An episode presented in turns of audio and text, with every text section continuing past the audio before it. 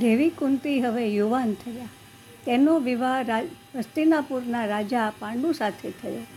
પાંડુ રાજા પરાક્રમી હતા. તે મહારાજા શાંતનુના પૌત્ર હતા.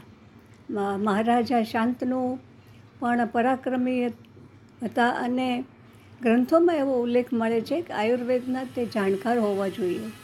કારણ કે સવાર પ્રભાતમાં જ્યારે તે મંદિરે શિવાલયે જતા પૂજા અર્ચના કરીને, ધ્યાન વગેરે કરીને જ્યારે બહાર નીકળે મંદિરમાંથી, ત્યારે રોગીઓની લાઈન હોય અને ખાસ કરીને સ્પર્શ ત્વચાના ત્વચાના રોગીઓ હોવા જોઈએ. રાજા બધાને સ્પર્શ કરે અને કોઈ દવા પણ સૂચવે, ત્યારે તે રોગીઓ સાજા થઈ જતા. રાજા પાંડુ પણ પરાક્રમી હતા. તે યુદ્ધમાં એકવાર ગયા અને વિજયી થઈને આવ્યા અને રાણી માદ્રીને, પરણીને પણ આવ્યા. કુંતી અને દેવી માદ્રી બંને સાથે હેતથી પ્રેમથી રહેતા હતા. પણ પાંડુ રાજાની નાદુરસ્ત તબિયતને લીધે ભીષ્મ દાદાએ વિચાર્યું કે વન વિહાર કરવા જાય. તેઓ વનમાં બંને રાણી સાથે ગયા. ત્યાં રાજાને શિકારનો શોખ તો હતો જ.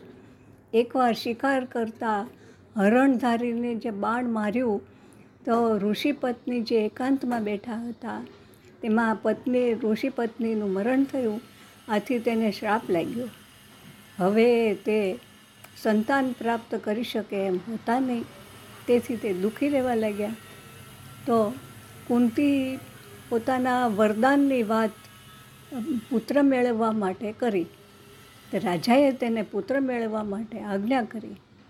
તેથી દેવી કુંતીએ ધર્મરાજાનું આવાહન કર્યું અને પુત્ર મેળવ્યો તે યુધિષ્ઠિર ત્યારબાદ યુધિષ્ઠિર તો શાંત હતા એટલે રાજાને પરાક્રમી પુત્રની ઈચ્છા હતી.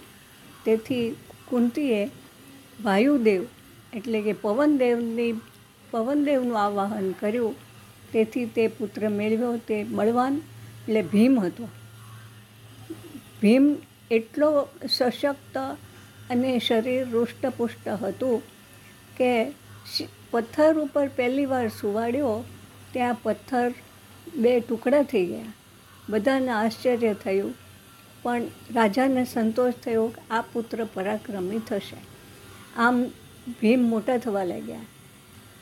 ત્યારબાદ ત્યારબાદ દેવી કુંતીએ ઇન્દ્રદેવનું આવાહન કરીને અર્જુન, પુત્ર અર્જુન મેળવ્યો.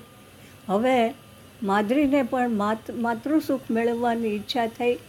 તેણે પોતાની મોટી બહેન એવા કુંતીને પણ પ્રાર્થના કરી.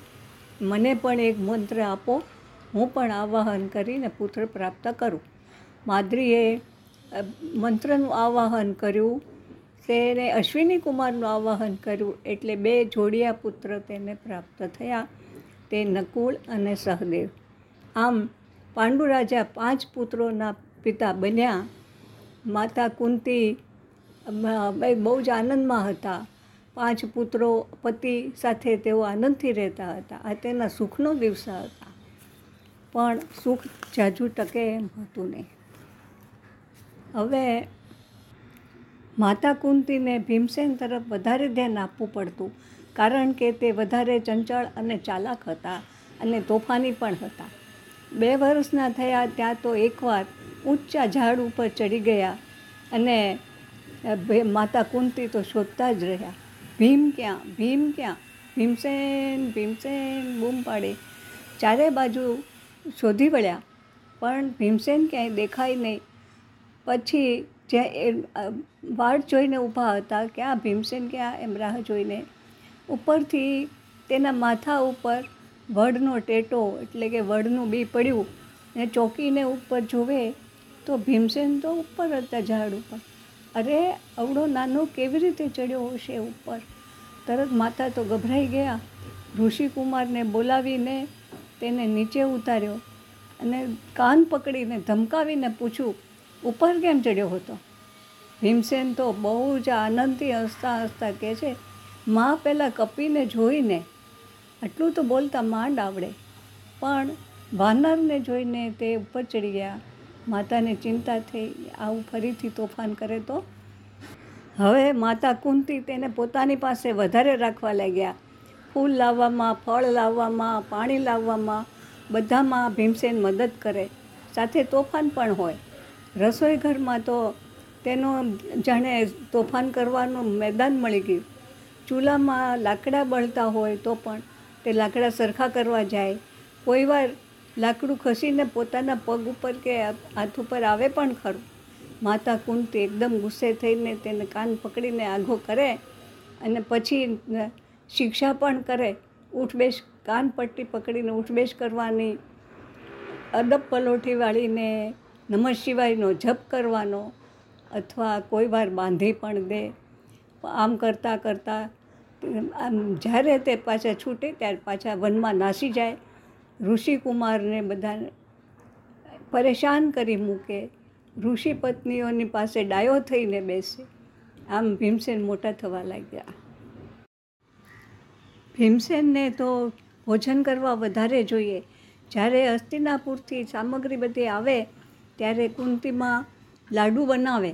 પણ ભીમસેનને વધારે આપ્યા હોય, તે છતાં એને ખાવા જ લાગે, ખાવા જ લાગે. ત્યારે કુંતી માતા એને એક થાળીમાં પાંચ ટુકડા લઈને ને ખવડાવે, પાંચ કોળિયા ભરાવે, ત્યાં એકદમ શાંત થઈ જાય અને ઊભો થઈ જાય. માના હાથેથી ના પાંચ કોળિયા પણ એનું પેટ ભરાઈ જાય. આવી રીતે ભીમસેન મોટા થવા લાગ્યા અને અર્જુન તો નાનપણથી તેમાં સવારમાં વહેલા જાગે અને વનમાં વિચરણ કરવા નીકળી જાય. પશુ, પંખી બધાના અવાજનું નકલ કરે. કોયલ કોયલ જેવો અવાજ કરે તો જાણે અસલ કોયલ બોલતી હોય એવું જ લાગે. કોઈને ખબર ના પડે, આ કોયલ બોલે છે કે અર્જુન બોલે છે? ઋષિ પત્ની ઋષિઓના ઘરે જાય, એમની ઋષિઓની મઢોલીમાં જાય, તો ત્યાં ઋષિ પત્નીઓનો અવાજ કરે, ઋષિઓનો અવાજ નકલ કરે. આમ બધાના અવાજની નકલ કરતાં એને આવડતી હતી. અને પિતા પાસે બેસે તો ધનુષ બાણ શીખવાની, ધનુષ વિદ્યા શીખવાની ઈચ્છા કરે. રાજા તેને શીખવાડે પણ. ધનુષ હાથમાં નાનું ધનુષ હાથમાં પકડાવે, બાણ પકડાવે અને એક એક મંત્ર બોલતા શીખવાડે. બાળક યુધિષ્ઠિર તો પિતા પાસેથી ધ્યાન, મંત્ર, પૂજા, આરાધના એવું જ શીખે. નીતિ, નિયમ એવું શીખે. માતા પાસેથી પણ ધર્મને વિશે કે રાજકાજને વિશે વધારે શીખે. ઋષિ મુનિઓ સાથે પણ આવી જ એની ચર્ચા હોય.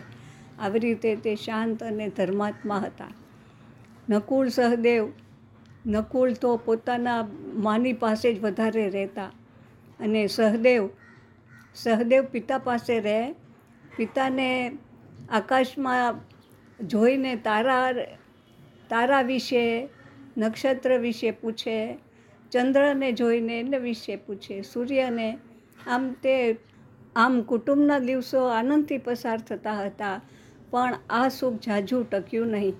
એકવાર માદ્રી નદી કિનારે હતા અને રાજા પણ ત્યાં જઈ ચડ્યા અને માદ્રીને જોઈને તેને પત્ની સાથે રહેવાની ઈચ્છા થઈ. જ્યાં માદ્રીને આલિંગન કરવા જાય, ત્યાં રાજાનું મૃત્યુ થયું ને સર્વ ઉપર દુઃખનું આડ જાણે તૂટી પડ્યો.